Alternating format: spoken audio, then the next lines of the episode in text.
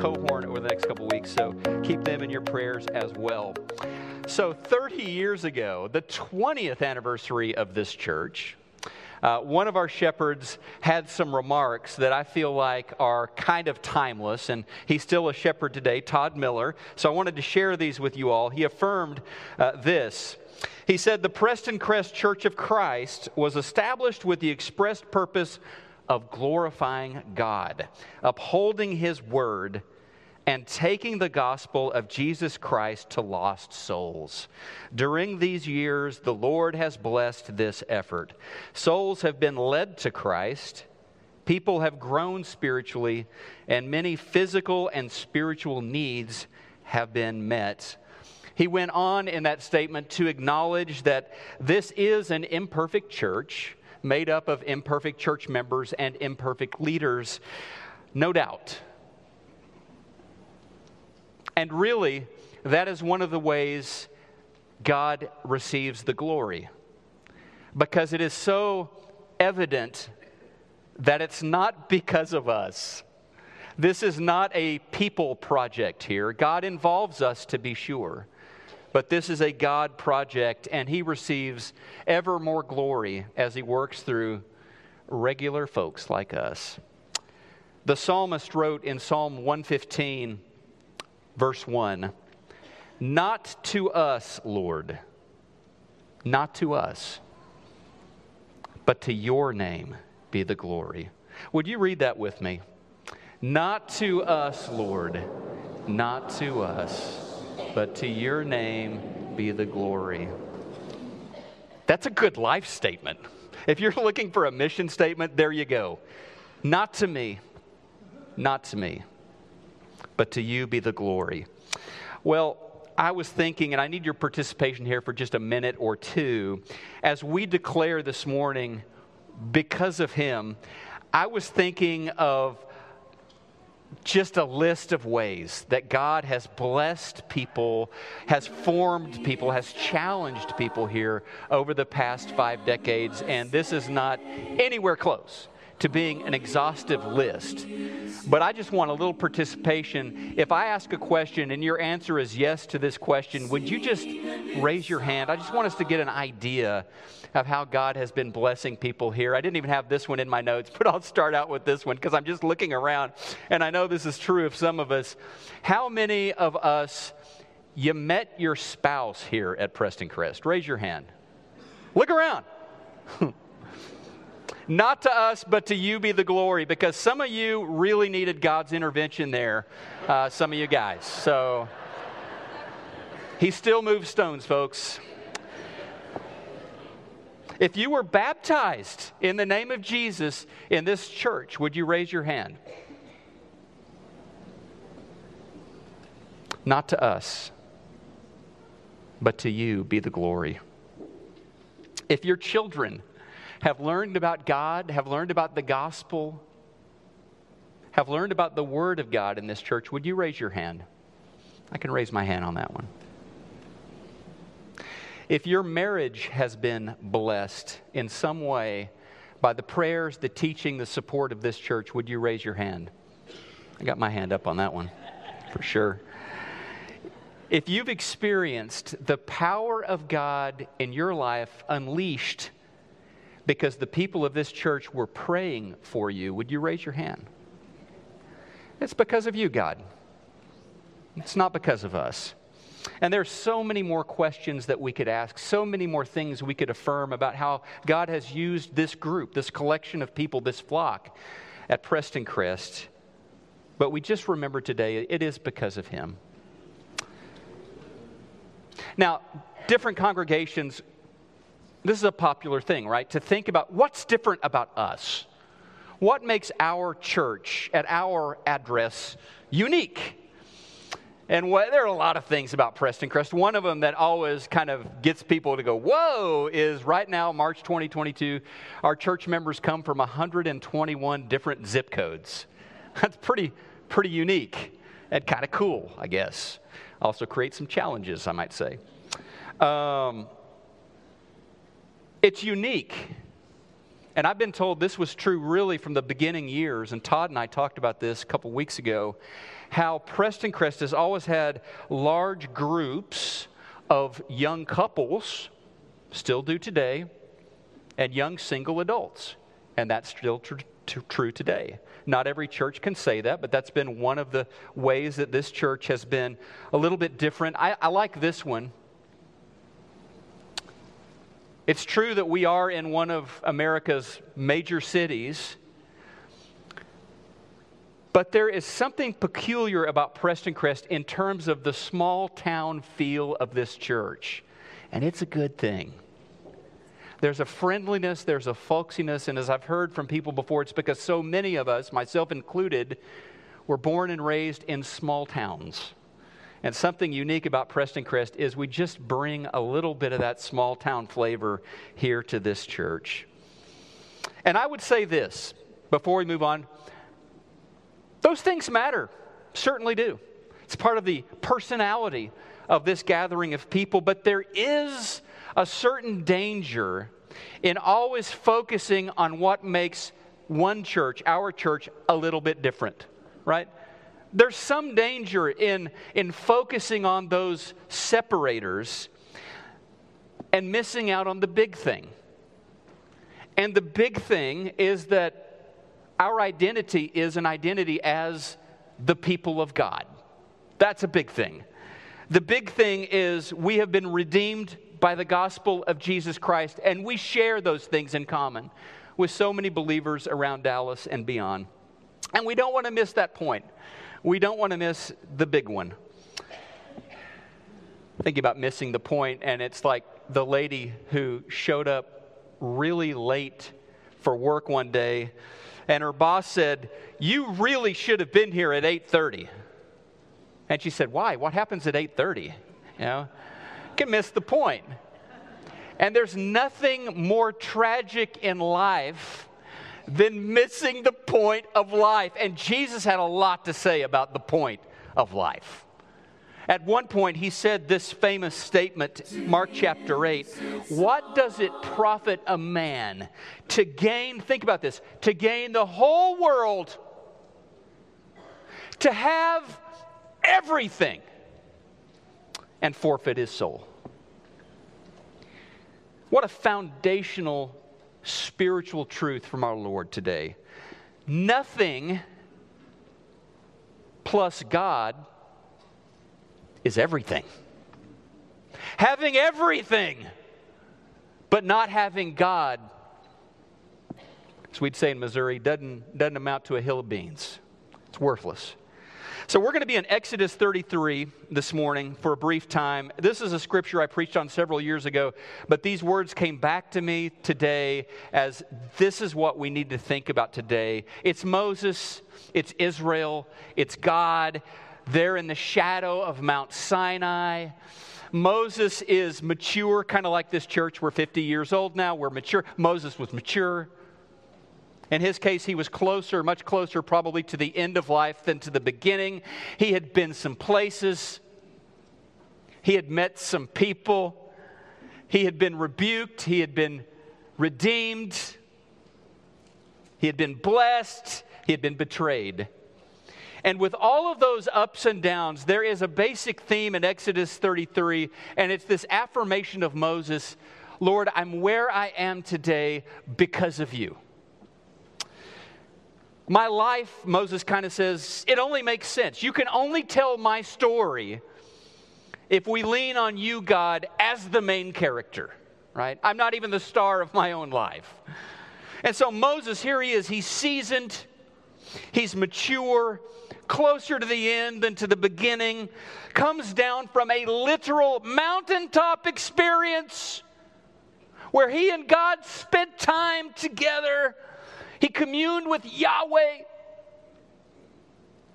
And he gets down from the mountain and he sees the people. These are his people.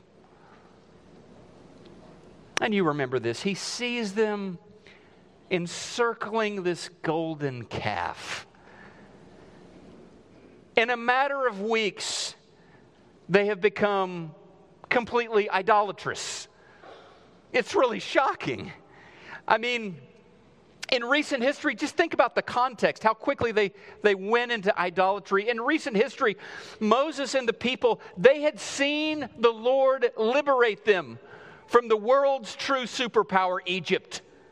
Through miracles and plagues, Egypt was brought to her knees and Israel was set free. And it was because of him. They had witnessed the sea open up and they had walked across on dry land because of him. They didn't do that. They had wandered through the Negev, this desolate region, and they hadn't died of thirst or died of hunger because of him. He took care of them. A pillar of cloud by day would guide them a pillar of fire by night, would remind them that it was because of him that they, who, that they were who they were and that they were going where they were going to the promised land. And they were headed to a land of milk and honey because of him and because of promises God had made to their ancestor, Abraham. And so now, we get in Exodus 33. Moses, the leader, disappears for a few weeks to get guidance from God, comes down from the mountain, and there they are, worshiping this image made of gold. What a crushing betrayal for Moses, more than that, obviously. What a heartbreaker for God. I mean, we can dismiss this vision of people dancing and, and corral, uh, carousing and worshiping this golden calf. It, it's primitive, it, it's prehistoric, it, it has nothing to do with us today in the year 2022. Or we can be humble and confessional and real.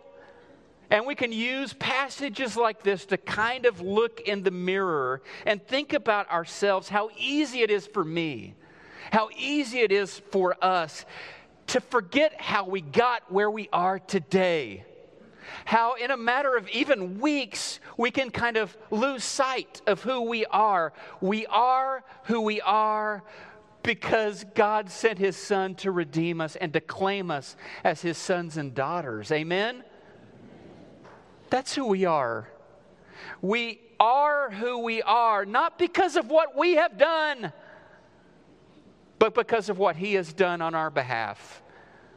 He has been answering prayers here since before 50 years ago.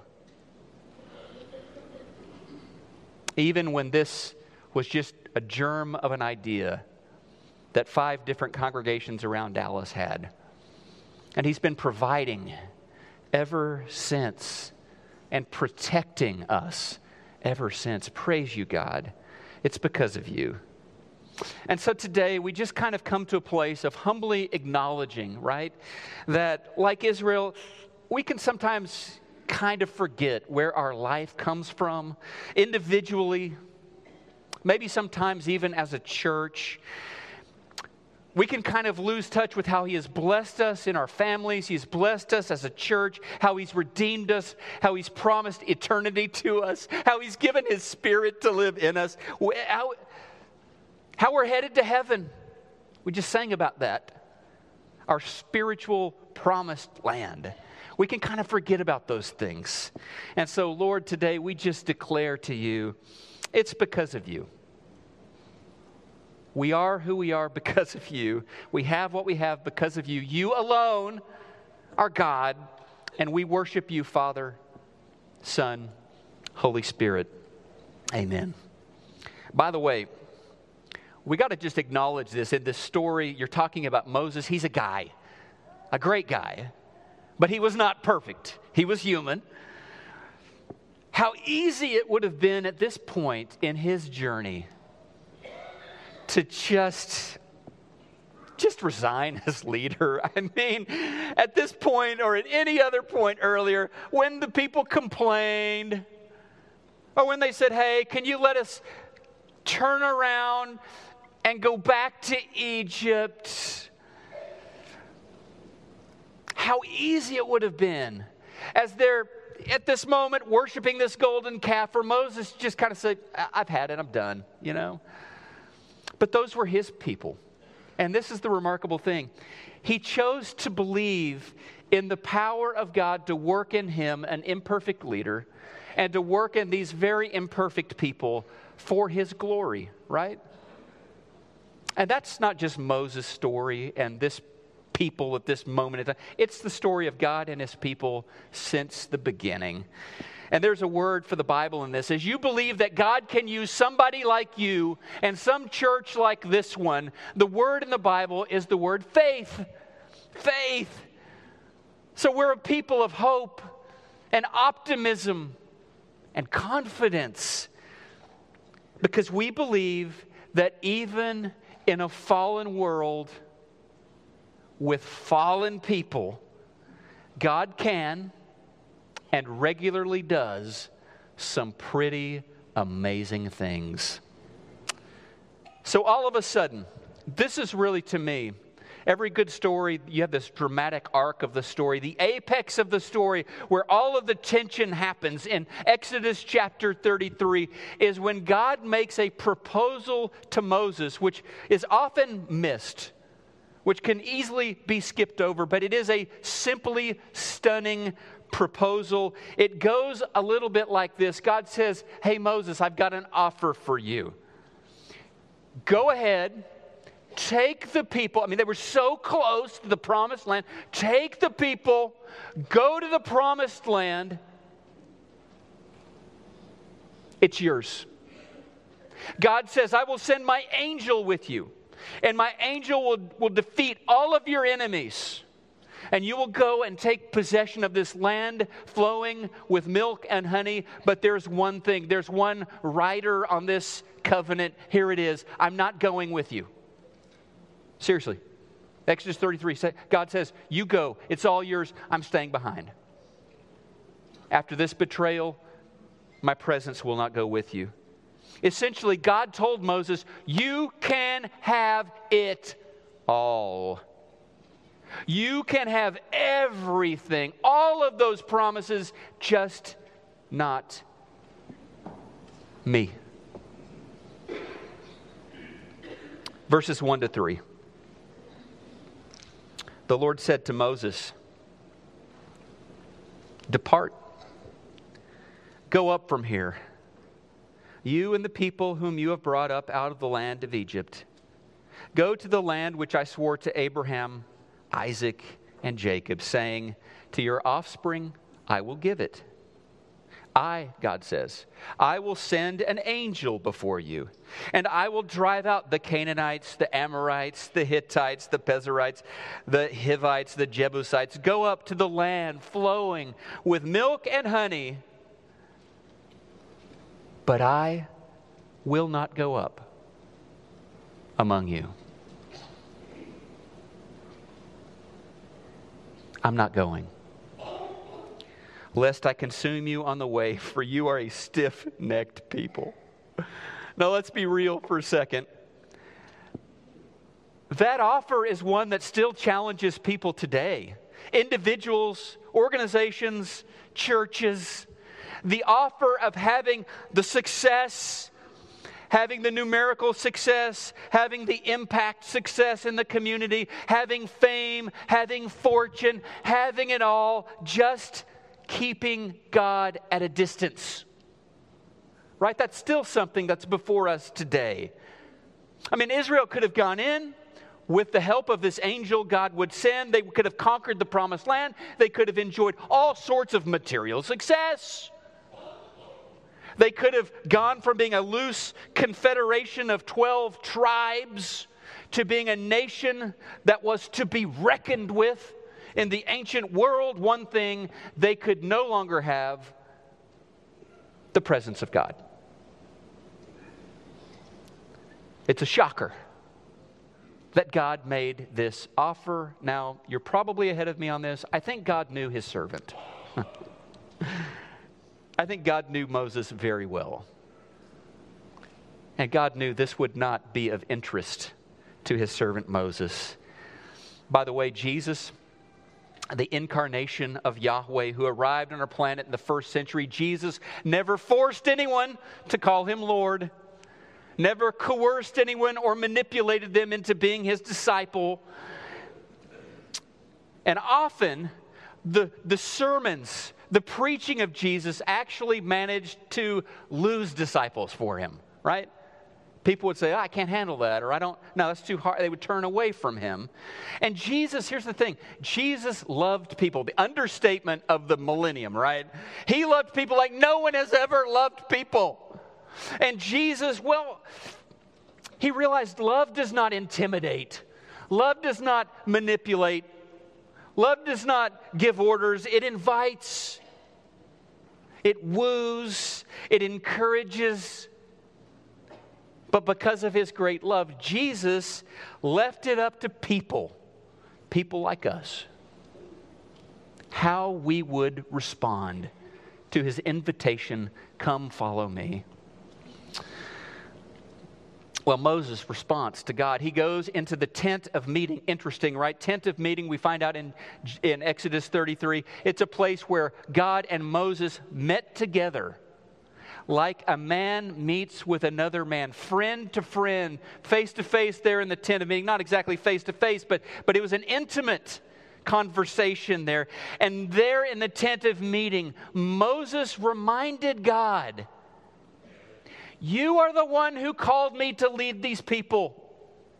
You are the one who put me in this spot. And God, these are your people.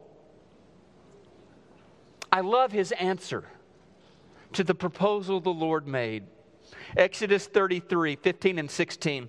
Moses said to God, If your presence will not go with me, do not bring us up from here. We're not going anywhere, right?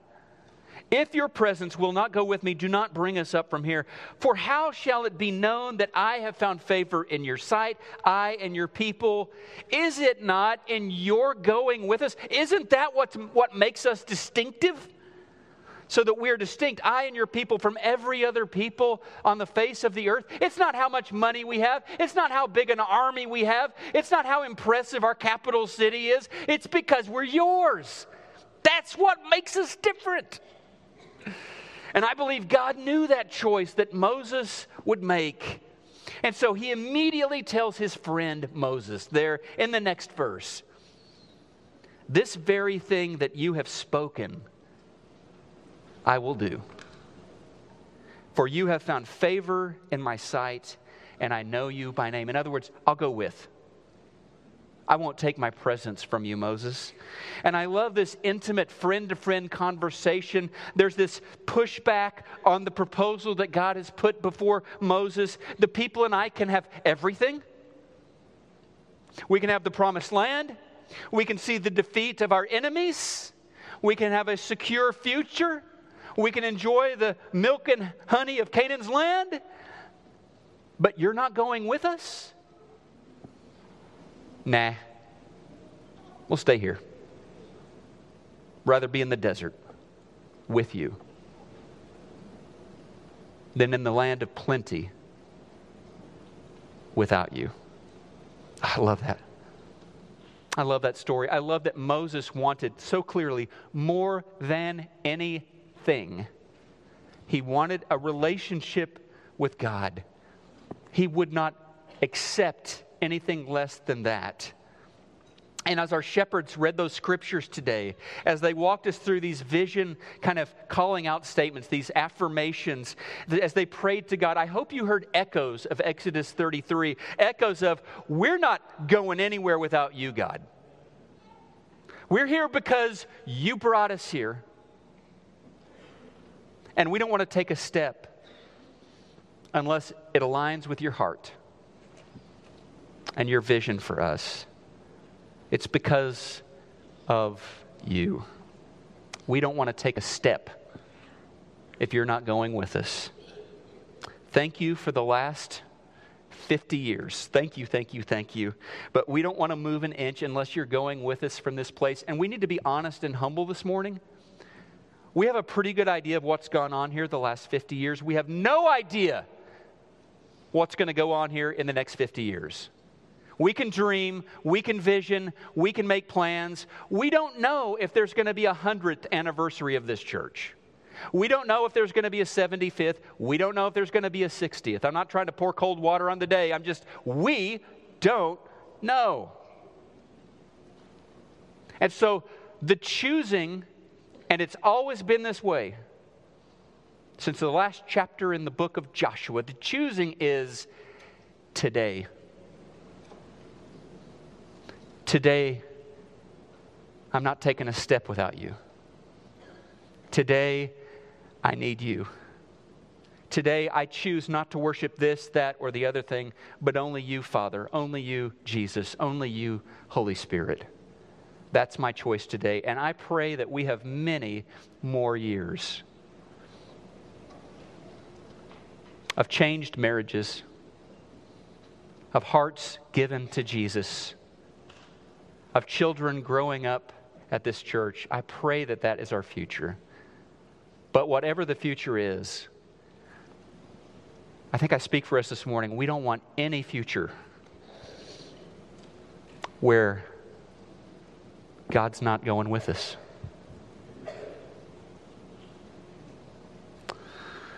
So faithful, God has been faithful to us. And may His Spirit help us. We need a lot of help. Help us be faithful to you, Lord, over the years to come. Now, this morning, there's an invitation. One that's been echoing from pulpits like this for centuries now. Will you follow Jesus? Have you trusted Jesus as your Lord and your Savior? Have you been buried in baptism in the name of the Father, the Son, and the Holy Spirit? You can take that step today. Maybe you just need prayers today. Encourage you to pray with somebody around you. Just put your arm around them, pray over them, pray with them, or ask them to pray for you, or come pray with one of our shepherds. We've got the complement here today. No lack of people to pray with you. But let's stand now and let's declare it's because of you, God, as we worship together.